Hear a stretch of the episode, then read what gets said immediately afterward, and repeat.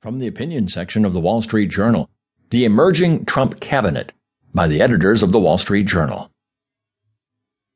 Donald Trump's transition seems to be emerging from its early turmoil, and on Friday he filled three important jobs with campaign loyalists. More encouraging is that he appears to be looking for figures of stature outside his inner circle. The president elect has a penchant for rewarding political loyalty, and that has paid off for Jeff Sessions as Mr. Trump's choice for attorney.